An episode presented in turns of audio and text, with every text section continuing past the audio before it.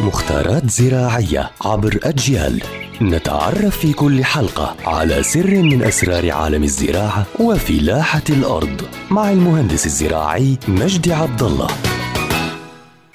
يعطيكم ألف عافية. أهلا بكل متابعي ومتابعات أجيال عبر منصاتها المختلفة. رح نحكي اليوم عن موضوع مهم وضروري أيضا وهو يتعلق بأمراض الأشجار وهو ذبابة الفاكهة.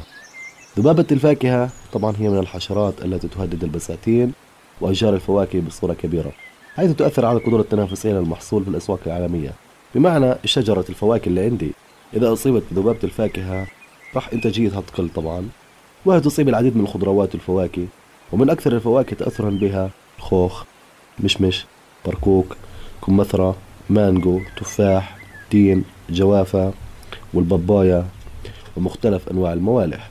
وذبابة الفاكهة لها أنواع وأشكال مختلفة منها السوداء والداكنة.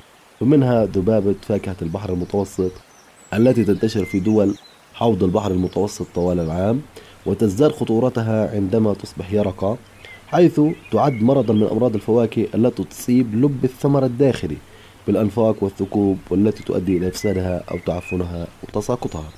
فبنكافح ذبابة الفاكهة عن طريق رش أيضا المبيدات الحشرية عشان نقضي على هذا المرض وعشان تكون إنتاجية أشجارنا كما يجب. يعطيكم ألف عافية.